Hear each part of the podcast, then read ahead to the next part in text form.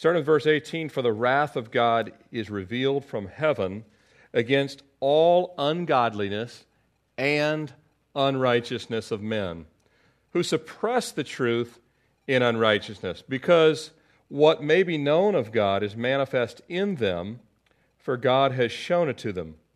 For since the creation of the world, his invisible attributes are clearly seen, being understood by the things that are made, even his eternal power and godhood, so that they are without excuse. Because although they knew God, they did not glorify him as God, nor were they thankful, but became futile in their thoughts, and their uh, foolish hearts were darkened. Professing to be wise, they became fools and changed the glory of the incorruptible God into the uh, image uh, made like corruptible man and birds and four footed animals and creeping things. Therefore, God also gave them up to uncleanliness in the lust of their hearts to dishonor their bodies among themselves. Verse 25, who exchanged the truth of God for the lie and worshiped and served the Creator, ra- uh, the crea- uh, creature, rather than the Creator, who is forever blessed. Amen. Let's uh, pray before we start. Father, we just ask, uh, Lord Jesus, that you would speak to our hearts. Uh, Lord, that you would reveal more of who you are to us. Uh, Lord, that you would use your truth, uh, Lord, to sink deep into our lives. Lord, that it would be manifest in a deeper walk with you. Lord, uh, to love you more and to love one another more, and Lord, to love this world that is lost and without hope. Uh, we pray, Lord, that you would use the ministry of your word tonight to uh, indeed draw us nearer and nearer to you, Lord, for you desire uh, Lord, to fill us with the overflow of your Holy Spirit. And we know uh, that your Spirit speaks through your word. In Jesus' name we pray. Amen. Well, if you're taking notes tonight, I've titled uh, our time in God's Word tonight, God Clearly Seen. And obviously, the text itself uh, illustrates this. I'm not coming up with anything creative here. Uh, but again, if you're taking notes, just God clearly seen. Um, in other words, the evidence for God is unmistakable and irrefutable to any and all people. Did you catch that? The evidence is unmistakable and irrefutable to any and all people. This would not seem to be the case as you look around the world because it seems like most people, they'll tell you themselves, don't see any evidence. Right? You could, you could watch almost any mainstream news, and you would never get the hint that anyone has any clue that God exists by what they say, the questions they ask, the arguments that they pose. But God has revealed himself in many, and in my notes it's capital M A N Y, many ways. God has revealed himself in many, many, many, many, many, many ways, right? But all of the ways he's revealed himself, and there are so many ways. You know, Job talks about of all the things that we can see, they're the mere whisper uh, of the edges of his ways, right? But of all the ways he does reveal himself, he's revealed himself essentially, in any way he does reveal himself, they essentially fall under three vehicles. And Paul outlines them here the three vehicles that God reveals himself. And again, remember the three vehicles are at the top of the pyramid. The many fall under that, right? So three vehicles up here, but then many, many, many other ways underneath of those three, almost like three headings, if you will. And the three are this that we'll take, if you're taking notes tonight, the three things that we'll look at that Paul outlines. Number one is his wrath. And that's not where the world wants to start. But that's where Paul starts, isn't it? Isn't that interesting? You've heard me say it. I'm going to say it a long time, as long as I'm alive, a long time. My pastor in Charlotte used to always say, You can't know how the good, good the good news is unless you understand how bad the bad news is.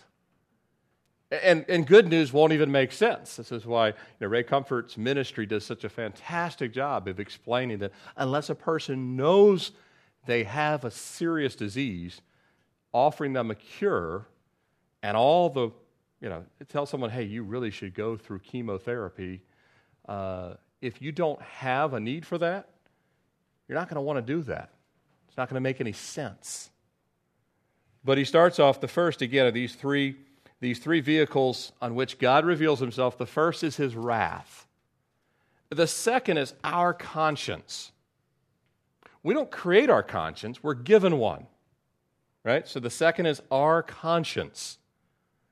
Everyone has a conscience. Even unsaved people are given a conscience. Now, granted, over time they can sear it.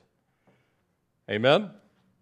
But they're given one Everyone's given one. So, first is his wrath, second is our conscience. And the third, we're all born into this one, his creation. We didn't create ourselves. We're actually part of the creation, aren't we? we're, we're not, we, we are part of the creation, but so is everything else around us. So, those are the three things. God reveals himself in those three realms, but I think you would agree, in many ways in those three realms, right? So that we don't have time to exhaust all the ways God reveals himself. But no matter how you see God's revelation, it will fall into one of those three realms, right? Either wrath and judgment, either the uh, conscience, where God speaks to the heart and mind of man, right? He, he brings conviction, uh, or the third, creation itself, just uh, seeing creation and and saying, man, look at this. There's got to be a God. So, this is what Paul outlines, and under the guidance of the Holy Spirit, Paul affirms, he doesn't make the case. There's a big difference. God doesn't make the case, he makes declarations. Lawyers make a case. You know what I mean? God's not in the business of, of making a case, he just simply says it. You agree with that? Lawyers have to make a case. and know which side makes a better case. Convince. You know, God doesn't say things to convince you, He just says them because they're true. And that's what Paul's outlining here. That these things are true regardless of how people receive them. They're still true. So Paul affirms that mankind really doesn't miss they don't mankind doesn't miss these evidences according to Paul who's only writing down what the Holy Spirit tells him to write. Holy Spirit says, here's what you want you to write. And Paul obeys and writes down basically that man doesn't miss these evidences, but rather he chooses to ignore them or sweep them under the carpet. I didn't see that, right? See, see no evidence, hear no evidence, right? Receive no evidence. And that's, and that's the nature of man goes all the way back to the garden. It, it wasn't that uh, it wasn't that Adam and Eve didn't clearly hear what God said. They chose to let someone else twist what God had said. Even Satan said, "Hath God said?" Right? It wasn't that God wasn't clear. This is why, if you're with us Sunday, remember uh, the admonition was to listen to the angel of the Lord. Make sure you hear him clearly because he doesn't mince words. Unlike you and I, we sometimes say something we didn't mean to blurt out. Comes out wrong. God never has a moment where, oh man, I wish I wouldn't have said that. Or I wish I'd have been more clear. Or I wish I would have portrayed this more succinctly to people. God never has a moment where he says, I probably could have, I probably could have explained this better. You know what I mean? We all have a lot of moments where we feel like I could have explained that better and I was misunderstood. But God's never misunderstood. People choose to misunderstand. Selective hearing, right? First thing we'll look at here um, his wrath. Verse 18 For the wrath of God is revealed. Now, remember, just prior to this, Paul gives a glorious statement that he's not ashamed of the gospel. Power of God unto salvation. So, in a sense, this book does not start with uh, the bad news. It actually does start with the gospel. But the kind of explanation of where the world is at starts with the bad news.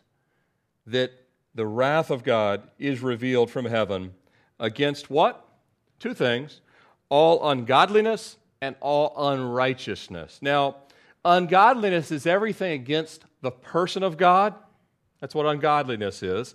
And unrighteousness is everything against the will or nature of God. Right? So, uh, opposed to God Himself and opposed to His law or His will in His nature. So, those are the two, uh, the two things that we see all over the world ungodliness, rebelling directly against God, unrighteousness, rebelling against His will. There's, a, there's some things here that we can see. Uh, and if you look throughout the Bible, you see that the wrath of God is revealed in a number of different ways. Like I said, even though these evidences are uh, these three vehicles, there's a lot of different ways. One of the ways that God's wrath is revealed, let me just kind of go through the list here. The first one, it's revealed against mankind, the, the people, the souls of mankind. Adam and Eve immediately felt the shame and ran and, and did what? They hid. They knew that the piercing eyes of God were on them personally, right? Interesting enough, the animals didn't, or at least we don't see it. There's no evidence that God doesn't say anything about the animals running and hide. But Adam and Eve, what did they do? They run and they stitch fig leaves on themselves. So the first wrath is revealed against mankind, men and women. Uh, and we know that the first proof point of that is God says, You will now die. Right? The wages of sin is what? Death. There was never supposed to be death. Death is part of the wrath of God. And we know that the second death is the full fulfillment of his wrath. But we all experience, we're all born, and we'll get to that. Uh, there's a verse that makes this clear. We're all born under wrath. So mankind is the first. The second is the world the world inclusively not just of man, but the animal kingdom, the plants, the oceans. Well, how do we know this? Well, we know that he flooded and destroyed. Look at all the quote unquote innocent creatures that died in the flood. Except for two by two, you know, the animals that, that were brought onto the ark, everything else was destroyed. The wrath of God was poured out literally on planet Earth. And we know that if you're here with the prophecy series, that will come again in the form of fire. The world, the world is reserved for fire. And Romans, Paul himself will talk later about the whole world groaning, kind of understanding that the world is still under the wrath of God. And so Paul says the wrath of God is revealed from heaven to earth, mankind, the world. How about the nations? individual nations. What about Egypt? If You're with us in Exodus. Egypt experienced literally just on their nation the wrath of God, did they not? So have many other nations. Look at all the nations that have fallen under the hand of God. Now, if you want to pick up a Bible, anyone that wants to can go back and read, even before it took place, God said, I will judge Moab, I will judge Persia, I will judge. Greece, I will judge. You know, he goes down the list. I will judge Babylon. I will judge nation after nation. Philistia. You go on down the list, and every one of them, guess what? We're judged. Every one of them. Uh, the ruins are still there from all these. You know, Hitler said that the Third Reich was going to last a thousand years. Didn't last ten. Right? was judged. He pour, God poured out his wrath. The, Germany was a smoldering rubble when the soldiers got there. Now, again, this is the world will say, well, God didn't judge it. All the other countries fighting against Egypt did. They don't seem to understand uh, that God uses all kinds of means to judge nations, right? Even uh, you read in Ezekiel when Israel, uh, when God is about to pour out judgment on Jerusalem, an interesting thing. God gives Ezekiel a vision, and he actually sees four angels take battle axes, and he sees the angels go out and kill everybody before it ever happened. Isn't that, isn't that wild? God showed, but guess what? It wasn't when, when God brought the judgment. Guess what? If you're watching with human eyes, it wasn't angels that did the killing, it was the Babylonian army. It was like the Babylonian army is nothing but a glove that the angels put their hand through. Make sense? The hand moving is Babylon. Inside the glove is these four angels with battle axes. And they had already, in future, he basically, God takes him to the future state. He sees the angels kill and slaughter the city, and then says, All right, it'll actually be an army. But it'll be my wrath that'll be poured out. I'll just use the tool of Babylon to do it. Nations. What about cities? Sometimes, when God is destroyed and poured out his wrath, uh, he has done it himself, and it is visibly himself. Uh, Sodom was just incinerated, wasn't it? Jericho, oh, they, no one touched the city. March around the city, march around the city, right? And so God does judge oftentimes. You don't have to even watch the, the invisible glove, it actually is clearly the hand of God. One of the most, uh, one of the most clear evidences of judgment is on Israel. The evidence is thousands of years old. Interestingly enough, that God's wrath poured out on the very nation he loved and handpicked and created that did not exist until he grabs Abram and turns him into Abraham. Would you agree with me that the wrath of God on Israel is quite a testimony to the truth of the scriptures and the existence of God? The existence of Israel, period, is a great testimony. Matter of fact, some uh, pastors and theologians believe it's the greatest individual witness visible on the earth, even right there with creation. And then lastly, uh, the wrath of God was poured out on his only begotten Son, the cross. We remember it when we partake uh, of the Lord's Supper. I'm sure most of you, I hope all of you, probably asked and thanked Jesus every day for his shed blood. Amen? And when you do, you're actually thanking God for pouring out his wrath on his very own Son. Isaiah 53 and many other areas of Scripture kind of make the same clear point.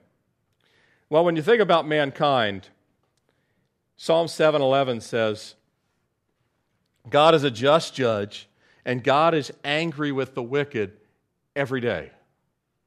That's a verse you don't hear too often, is it? He's angry with the wicked every day. See, as I've said before, we're not just saved to God, we're saved from God. Amen? Because it's a fearful thing to ha- fall to the hands of an angry God. We're not just saved to Him, we're saved from Him. And that's why, one of the many reasons, it's not the only reason, but we are supposed to have the fear of the Lord. Not a, not a, now that you're saved, it's not a petrified, I am not scared, but I have a holy reverence for Him. Right? I know that He is not a God to be taken lightly.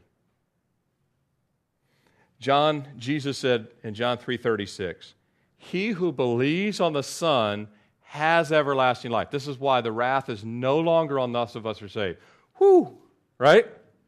He that has the Son has everlasting life. He who does not believe the Son shall not see life, but the wrath of God abides on him. Now this explains why Psalm 7:11 says God is angry with the wicked all day long because Jesus said, now that's the Old Testament, the Old Covenant, then Jesus comes along and restates the same thing, just says it differently. Jesus said, hey, just so you know, the wrath of God abides on everyone who currently does not believe in me. Everyone who does believe has life, and the light of life is in them.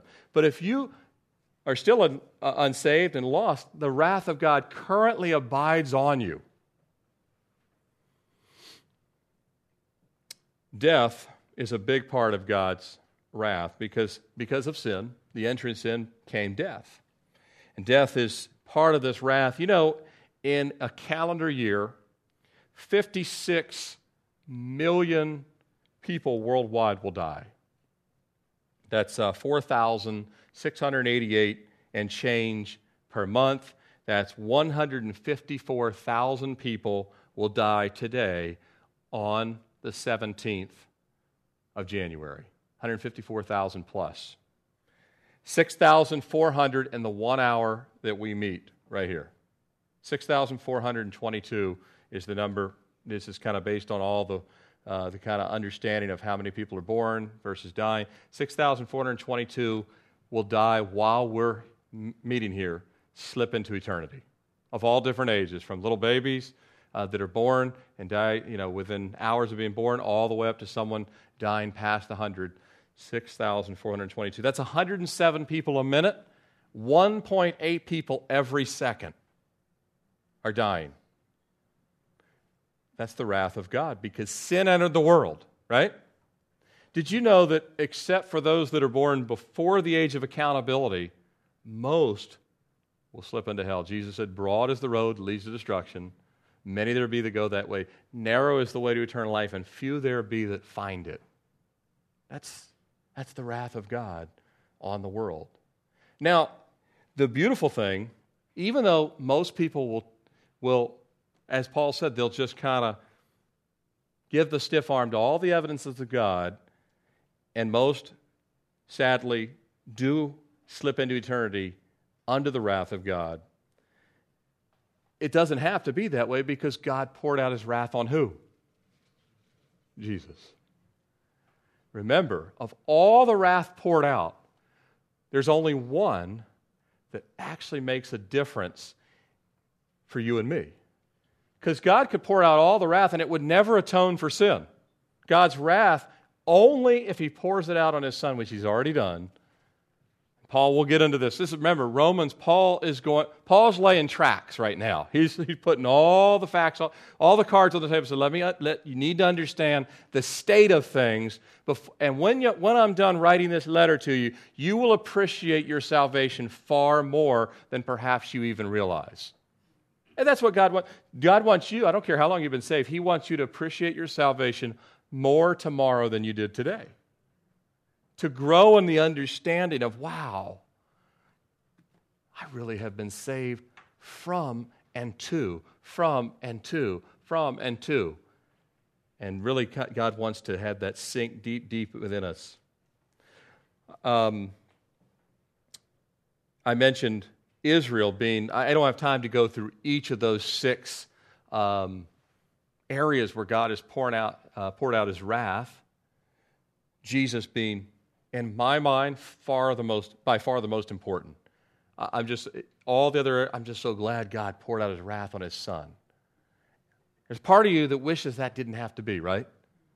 I mean, it, just, it blows your mind like, why would Jesus have to do it? But you, then you realize if God doesn't do it, we're without hope. And then you look at Israel, who Jesus comes through the household and lineage of David from the tribe of Judah. Uh, he was Jewish himself. Why do you think Jesus wept over Jerusalem, saying, How I long to gather you, but you were not willing? You wouldn't even receive my witness, my evidence. And yet Jesus already knew how many times. Israel had already been judged numerous times.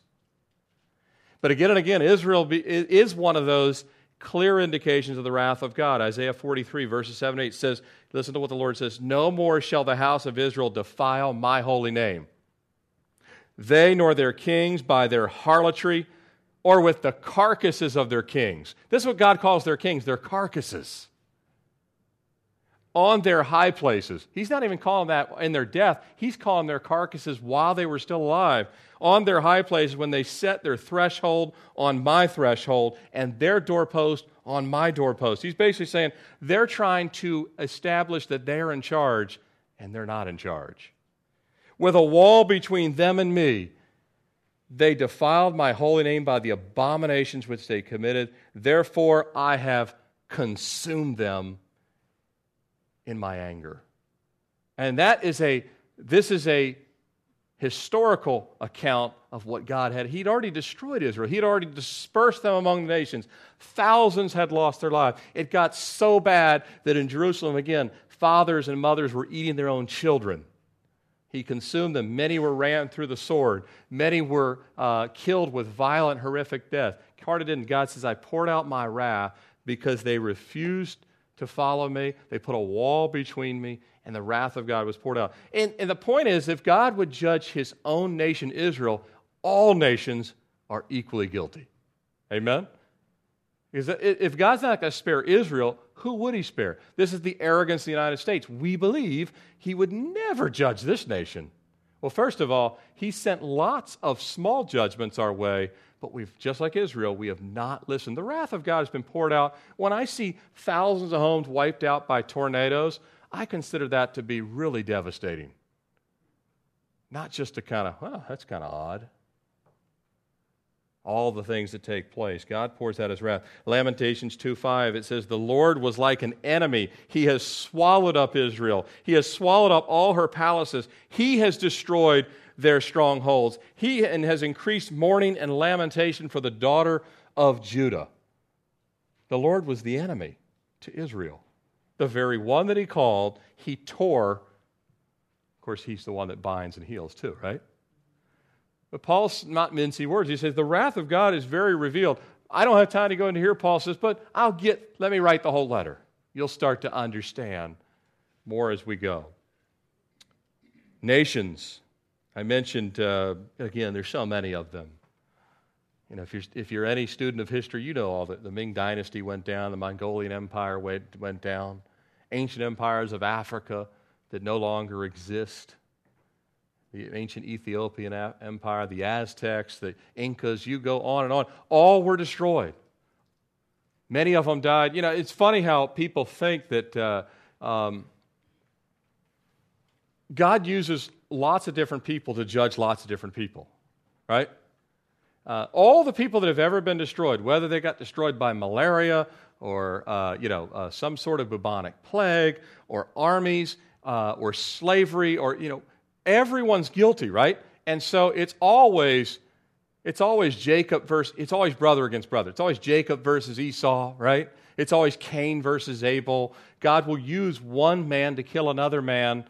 Not that God God doesn't sin, but He allows the wickedness to kind of become full blown. We'll see more of this as we get into the uh, depravity of man. But nevertheless, the wrath of God is poured out, and, and entire nations fall. Uh, looking at the world, Peter had some things to say about it uh, in his epistle. Peter writes um, in his epistle, turn here real quick. And Peter talks about the fact that uh, in uh, 2 Peter chapter 3, starting verse 3, he says, Knowing this first, that scoffers will come in the last days. We're living in these days, folks. Scoffers will come in the last days, walking according to their own lust, and saying, Where is the promise of his coming? For since the fathers fell asleep, all things continue as they were from the beginning of creation. Verse 5 For this they willfully forget that by the word of God, the heavens of old, and the earth standing out of water and in the water, by which the world uh, that then existed being uh, existed perished, being flooded with water. But the heavens and the earth, which are now reserved by the same word are reserved for fire, the day of judgment, the perdition of ungodly men. Now, Peter mentions the worldwide flood. Do you notice that Peter just states it? He doesn't write a novel trying to prove that there was a worldwide flood. He just says that people willfully forget it. You know, you might want to say to Peter, Peter, I think you're missing the point here. They don't forget it. They don't know or believe there was one. Peter's like, no, they forget it. They choose to forget it. They will, he said, willfully forget. Peter, all the science shows us there was no worldwide flood. I know that when we see, uh, you know, the, the, the anatomy and, and uh, we see the skeletons of sea creatures at the top of the highest mountain ranges on the earth, that would seem to be an evidence of the flood, but uh, it's probably not, wind probably blew it up there in the last week. Right? Well, that's weird because it's embedded in granite. Well, uh, that, someone probably, you know, that, that probably, um, uh, how, how, would I, how would we figure this out? I, I can't even come up with the things they come up with. You have to willfully say, ah, that doesn't make any sense. No matter where they go, no matter where you go, you can go to almost any national park. And I kid you not, nine out of 10 times, and I'm, I'm just throwing out a number, I don't know, but I don't know how many times I've been in a national park and I'll read something and it'll say, This area used to be covered by water. You ever seen that? And they'll tell you that it used to, well, a lake, a large lake used to be in this area. It's weird. The large lake is everywhere, right? Everywhere you go is a large lake. It's like if you stitched all these large lakes together, it would like be one gigantic lake that covered the whole world. That's odd, right? It doesn't matter. You start to look for it. Wherever you go, they'll say something like, yeah, this area used to be, it was weird. It used to be covered by water, large lake, and, you know. Strange, isn't it? Everywhere. Dig up seashells, no matter where you find them. And there's always a reason. Yeah, it's weird. There was a localized flood in this one. That was weird because there was localized flood down the road, too. And then over there, there was a localized flood. Yeah, well, they were all different times. It's strange how that is. Let's look at our conscience, God's wrath. Peter says, hey, it's already been poured out before, it will be poured out again. And Jesus said it's being poured out on everyone who doesn't believe on me right now. And here's the other thing about that one last thing about God's wrath being poured on everybody. The other proof point is that every one of us, since we've been here, are one hour closer to death than we came in. The only, again, those of us who are saved, our saving grace is that we actually will sleep as opposed to die, and will sleep in the arms of Jesus because the wrath has been poured out on him. Because the second we die, we should slide right into hell. But Jesus said, No, time out. That one belongs to me. Remember, you poured out your wrath on me. That one believed on me. Right? Because your name is written in the Lamb's Book of Life. It's a totally different turn of events, isn't it? Our conscience. You know, back when uh, I was a kid, you know, was it Jiminy Cricket that always sang, always let your conscience be your guide? This was back when actually shows actually had a conscience, you know, uh, things like that. But uh, everyone does have a conscience. And Paul will actually use the word conscience in the second chapter. He'll actually use the word, but it's implied here in the first chapter. Because look at verse 19. It says, Because what may be known of God is manifest in them. In, in who? Everyone. All workers of ungodly and unrighteousness. That's all of us. For all have sinned and fall short of the glory. That Paul gets to that later in Romans. And right, all we are like sheep, we've gone astray. And yet in them, God has manifest who he is. Isn't that odd? That people that don't act like God, say they don't believe in God, say they're agnostic, say they're atheist, but God says, I've manifested myself in them. And we know that this is true because in Genesis tells us that we're made in the image of God. You look at uh, when Cain did kill Abel, it wasn't that Cain didn't know what he was doing or right from wrong. God had actually literally spoken to him. I mean, had a, vo- had a voice to voice conversation with him. He still did it. The conscience was seared, but the conscience was there. Jesus tell, uh, or the uh, book of John, John 1 9 tells us the true light, of course, that's Jesus, which gives light to every man. Every man. Not some men, every man. This is why I don't lose any sleep over the argument this is not to say we, we should be utterly concerned about getting the gospel to every unreached people group, getting the Bible translated to every unreached people group. Uh, you know, we, we should be praying, giving to the work of the Lord to reach the gospel that the whole world would hear. But, but at the same time, I know, as Paul mentions it here, I know that every man and every woman, no one will stand before God and say, Well, I, wish you would have given me some indication you were out there. It's manifest in them. Paul says the conscience, the wrath of God, and everywhere you go, they've seen the wrath of God too. They've seen people die, the deepest, darkest jungles where the gospel, they've seen, they've seen murder, they've seen hate, they've seen all the things that are manifest of the wrath of sin being uh, kind of running its course. They've seen these things.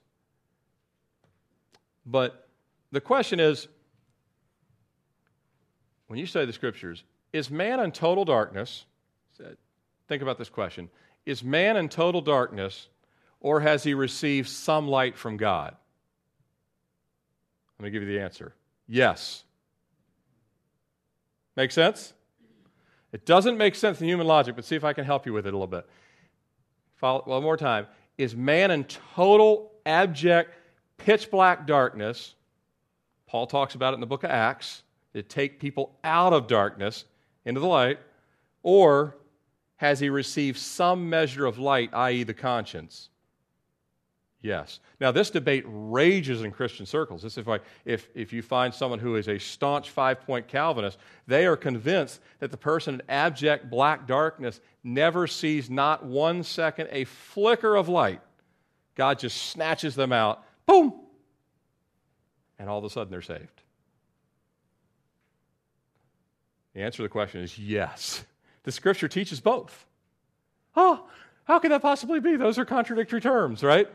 This is how some people react. They're not contradictory terms. Let me explain, and this is just my piddly way of trying to explain it.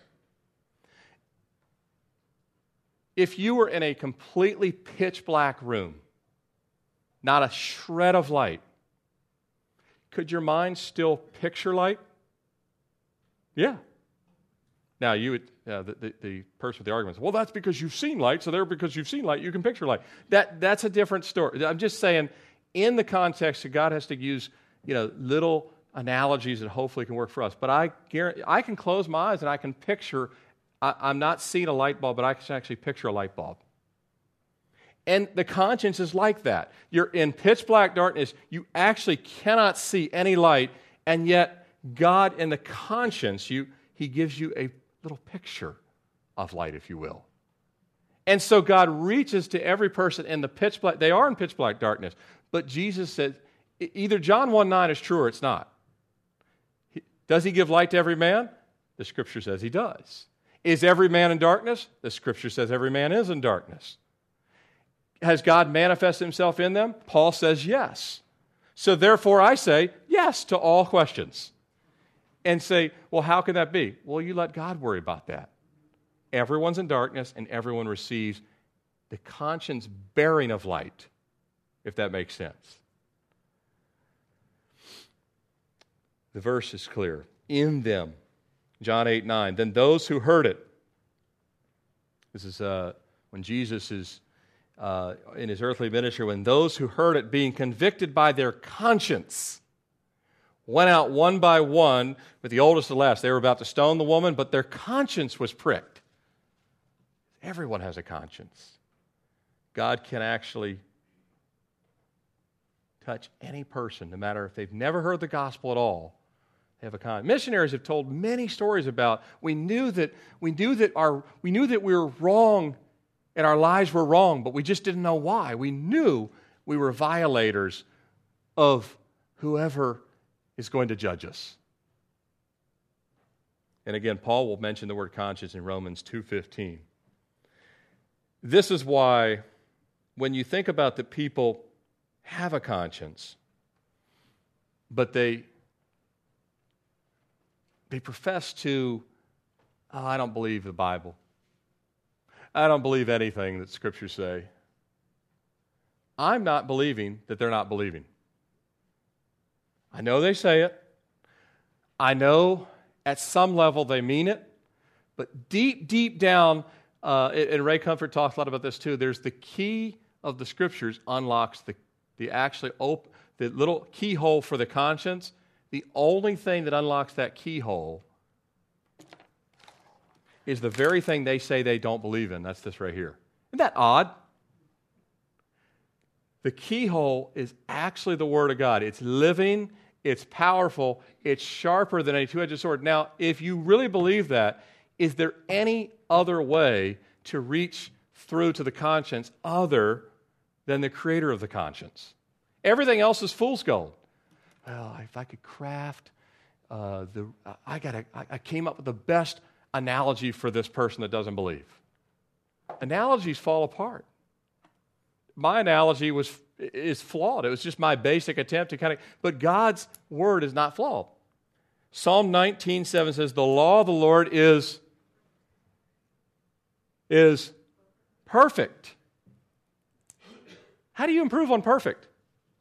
Converting the soul. That you cannot convert the soul unless you have a perfect method, and the law of the Lord is the perfect method. Because the law is the if if you have a positive and negative, the magnets go like this, right? Heart's out here. The law is the only one. It's a perfect match for reaching those that um, have the manifestation of God. They see the evidences of God. The testimony of the Lord is sure, making wise the simple. Because all people that don't believe the evidence of God, the, Bible has a word for them. The fool has said in his heart, There is no God. Uh, it's not my word, that's God's word to them. Let's look at the last, um, the last evidence here his creation. Verse 20 For since the creation of the world, his invisible attributes are clearly seen. this was never more true, and not only in the visible attributes, this was never more true than before the flood. Everyone before the flood, to a certain point, you know, for the first, uh, you know, the, for the first 900 years and change, anyone could go up to Adam and say, "Does God exist?" Uh, yeah, I don't have a father and a mother. I was, I was created by Him. I don't believe that. Now, remember, Adam is a part of the creation, created on day six. So they actually had a visible, tangible, walking, breathing talk, because trees won't talk to you, no matter how much you. I know that some really green people in Oregon might think that they can actually, and the tree will talk back to them, but Adam actually could talk back to you. You could, talk, you could go to any tree in the world and say, Did God create you? And it won't answer. But you could go to Adam and Eve and say, Did God create you? Yes. And we had two sons, and the one killed the other son, and we, we were in the garden. We stitched fig leaves on ourselves. And you could say, I don't believe your testimony. I don't even believe you're created. I believe you evolved, Adam. Adam's like, uh, You're actually one of my descendants. Uh, you're not alive if me and Eve didn't, you know, have this relationship that we have. I don't believe it. I believe we came from an ape. Adam's like, there's apes right around us. How would you have come? For, they're still around. I like the country boy that said, uh, you know, if, if we came from apes, why do we still have apes? That's great. That's country boy logic, isn't it? Creation, for since the creation of the world, his visible attributes are clearly seen. Now, Paul actually goes to the, to the hyper extreme. Paul says his invisible attributes. He doesn't even start with the physical. He just says his invisible attributes are clearly seen. Being understood that his handiwork is all around us, even his eternal power and Godhead. What does it say at the end of that verse? So that they are without excuse. No one will be able to stand before God and say, They taught me evolution in school. And God would say, Yeah, but they also taught you about the Easter bunny. You didn't believe that, right? They also taught you about Disney movies. You didn't actually believe there was a Cinderella, right? They taught you about Santa Claus. You enjoyed it, but you didn't really believe there was one. Well, maybe you did till you're nine or whatever. But at some point, you came to your senses and realized that's not true. But they told you that a mosquito, a banana, a palm tree, an elephant, a person, a Doberman, all have the same ancestor of primordial slime. Amazing. Right? That's like saying a, a Timex watch a pair of blue jeans, a shirt, you know, they, they all have the same, you know, basically they're all made with the exact same process, right? Makes no sense whatsoever. You know, Charles Darwin, when, when he created, it, uh, even, even we're in the image of God, we create stuff. As man, we create really bad things a lot of times. And so the creation of the doctrine of evolution, he himself said he was quite surprised that people actually bought into it. I'm paraphrasing, but he, he said he was quite surprised that people act. Well, he didn't realize the hunger and thirst people have for an excuse. But this says they still will be without excuse. Regardless of how good the excuse is, you will be able to, people will stand before God and line up, I don't know how many Harvard and Stanford scientists, and it won't help you. And God will say, they were fools, professing to be wise, according to the text.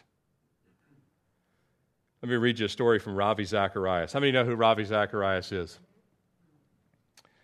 Grew up in India, brilliant man. Uh, no disrespect, but he's probably smarter than all of us combined. Don't get prideful if some of you think you're really smart. I was just, just making a point. He's not that smart. Some of you are very smart. But nevertheless, he said, We assume as Christians, he says, we assume as Christians that God exists. But I was just in Paris talking to two leading French businessmen. This is a true story. He said, I was in Paris talking to two leading French businessmen, and neither of them thinks with a theistic framework or a, a God framework. They were talking about the French elections. By the way, you think ours are bad. And somewhere in the conversation around the table, somebody asked if they taught ethics or anything spiritual. Again, he's with two prominent French businessmen. The question is asked Do you guys teach anything of ethics or spirituality in your companies or in your, in your country? Oh, no, we don't, we don't deal with that at all, they said. Then they talked about the three candidates that were in the running for election. And one of the businessmen, who actually was mentored by one of the candidates running for office, said that the first candidate was addicted to alcohol, the second was addicted to women, and the third was addicted to corruption. These are their words. Ravi says, not mine. And so my wife Margie said, maybe they do need to start teaching something about spiritual values and ethics. Then something very strange happened. As we were having dinner, we looked out of the window into the Paris night sky, and there was a beautiful streak of white across the dark clouds. The man sitting next to me, a leading businessman who is very well known in France, said, Maybe there is a God.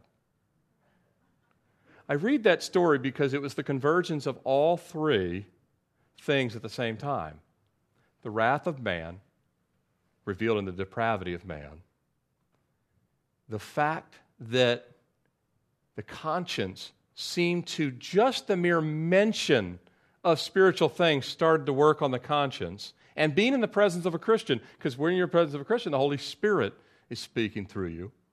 And then, thirdly, God used the created realm, the clouds, the world that He's created, and you actually saw all three. The, the, story really struck me. Ravi doesn't point this out. To me, it just struck me when I read. I was looking for things, that, and I said, wow, Lord, that actually is all three. You revealed all three evidences at that moment to that man now, what he does with it after that is a different story sometimes, isn't it? But for a moment, God was speaking to him, saying, I'm here. Are you listening? You see, the, you see your country's a wreck. I pour out wrath on nations. You see that you're starting to wonder what about my own? What am I addicted to? He wasn't talking, he was just thinking. And then God says, poof, a little, little streak of light through the clouds. My creation. Maybe there is a God. Because although they knew God, verse 21, they didn't glorify Him, nor were they thankful. Satan really works on unthankful hearts. Unthankful hearts seem to crave anything that's not God because it, you get to actually put your carcass on your own throne, as God spoke to Israel, right? His creation's all around us. Um, let me read you a quick article. I know we're running out of time here, but I think you'll. Uh, I read this one just this week.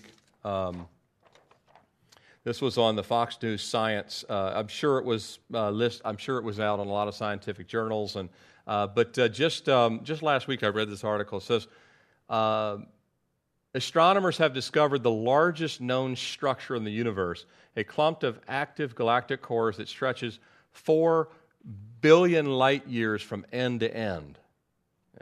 When you, in just a second, you'll understand why this dwarfs anything else we've ever come across.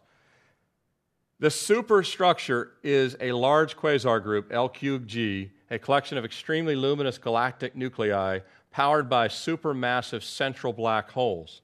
This particular group is so large that it challenges modern cosmological theory. researchers, researchers said. While it is difficult to even fathom the scale of LQG, we can say quite definitively it is the largest structure ever seen in the entire universe observable. Lead author Roger Clowes of the University of Central Lancashire in England said in a statement this is hugely exciting, not the least because it runs, listen to this, it's exciting because it runs counter to the current understanding of the scale of the universe. I thought they had figured this out. The hugely exciting, not the least because it runs counter. Uh, Roger Clowes the University of Lancashire says quasars are the brightest objects in the universe. For decades, astronomers have known they tend to assemble in huge groups, some of which are 600 million light years wide. That's million, not billion. Remember, this one is 4 billion light years apart, much, much larger than 600 million light years. But the record breaking quasar group, which Clowes and his team spotted in the data gathered by the Sloan Digital Sky Survey, is on another scale altogether. The newfound LQG is composed of 73 quasars in a span of 1.6 billion light years in most direction, though at its thickest area, it's 4 billion light years across the widest point. To put that mind boggling size into perspective, the disk of the Milky Way, so our entire Milky Way galaxy, right? Our solar system and all the others that are in it, home of the Earth solar system, Milky Way is about 100,000 light years wide. And the Milky Way is separated from its nearest galactic neighbor, uh, Andromeda, by about 2.5 million light years. So ours is 100,000 light years apart. Then you got to go 2.5 million light years even to get to the next um, galaxy. And then this thing, though, LQG, is so enormous, in fact, that theory predicts it shouldn't exist. God laughs at scientists again and again and again. And, they, and let's, let's be clear, they get a lot of things right. Science has discovered a lot of things. But everything they discover is like a thimble to God. Guess what? I bet you there's a bigger structure out there than this one. And it will defy, you know, because you have to rewrite, oh man, we got to rewrite all of our science books. And this is why it's just, it, it's, you know, even Ken Ham, when he talks about, you know, uh, you know, our friend Pat Robertson denying the Genesis account, which is very sad, uh, not only does that really undercut not only does that completely undercut the presentation that the Bible is infallible, trustworthy. By the way, it completely undercuts his own programming. Because, you know, hey, if, well, let me get this straight. If Genesis 1 isn't correct, maybe none of it's correct. And if none of it's correct, I don't really need Jesus, right? But Paul makes the assertion that Genesis 1 is correct, that the creation is so important that this is where he begins. He says, Look, it's, it's the creation that is the invisible attributes clearly seen. It's the creation account that anyone that comes against what God says, no matter how clever they are in the way they present it, they'll be made to be a fool eventually. I mean, even things like this prove it. But ultimately, uh, they'll have no proving when you stand before God. And it says in verse 25 as we come to a close here's the key thing. Verse 25 they exchanged the truth for a lie. You know, hey, hey, I'll give you some truth. No, no, no. I can I have a lie, please? Can I buy a, can I buy a vowel? Can I buy, I'd like a lie. Well, if I give you the truth, you can actually know how to escape the wrath of God. Not worried about that. Give me a lie. And, and man has, it, all before our modern age, and I know that there's still a lot of the world that's still, we're going to get into the depravity of man and, and idol worship and all that stuff uh, next week, but I know that there's still you know, huge sections of the world worship false gods. But in America, for the most part, our country that's walking away from God is becoming ah religious. No religion at all. I mean, that group is up to, I think it's about 20% now say, hey, no religious affiliation, not religious. They're so smart because they're scientifically minded. And I got to tell I mean, it has an incredible amount of faith to believe Darwin's uh, fairy tale. Just a joke. You know, it's, it's an, it, there's no evidence whatsoever, but there's a lot of evidence uh, of creation. Yeah, God, He's clear, clearly exists. You know, it, first uh, Colossians 1.16 says, For in Him all things were created, that are in heaven and earth, visible and invisible, whether in thrones, dominions, principalities, and power, everything created for Him and by Him. A.W. Tozer said this. He said, Philosophy and science have not always been friendly toward the idea of God. The reason being they are dedicated to the task of accounting for things and are impatient with anything that refuses to give an account of itself. The philosopher and the scientist will admit that there is much that they do not know, but that is quite another thing from admitting there is something they can never know. That, uh, which indeed they have no technique for discovering. This is the rub. God tells you He exists. God has created the world, which is an, a, a, a massive evidence, a universal evidence. In our lifetime, only in the last 20 years, the signs in the sky that we're getting from te- Hubble telescope, were the, you know, right there in the middle of the Whirlpool galaxy, the cross is there, and you see all these evidences, and God's saying, look, you will be above all the generation before even less of an excuse because now you understand that space is far more complex than this watch that I'm wearing, which took a lot of, you had to pressurize it and all the different things that went into this watch and to make sure it can uh, go, you know, up to 500 meters beneath the surface. That's fairly complex, but God says this is, this is kids' work compared to just any tiny small postage stamp of outer space. Anyone ever watched uh, like uh, The Grinch at Christmas? You know, it's funny that, that the whole movie it takes place inside of a snowflake. You realize that that concept kind of boggles your mind. Like, wow, that an entire world. Our Earth is way tinier in span of the universe than inside that snowflake. And God is saying, you think that that was done by accident? That I actually placed Earth, inside something smaller than a snowflake, if you will, compared to the relative universe, and all of that is by mere happenstance. When you stand before the Lord, God will say, You exchanged the truth, the obvious truth, for a lie. Right? Like me telling my three daughters, Me and mom are your mom and dad, and them saying, I don't believe that. Look, I can show you the pictures. I, I can show you the day that we brought you home. Still don't believe it. Mm-mm. Not going to believe it. Look, I, I, can show you the video. I videoed every day of your life. Here it is. No, still don't believe it. That's what man does. God's like, I'm not trying to prove it to you. I'm just saying it's out there. I don't have to. God doesn't have, God's not bothered that he can't prove himself. The burden of proof is on us and not on him. Amen? You can reject it all you want. You can say clouds don't exist, but they exist whether you think they do or not. Right?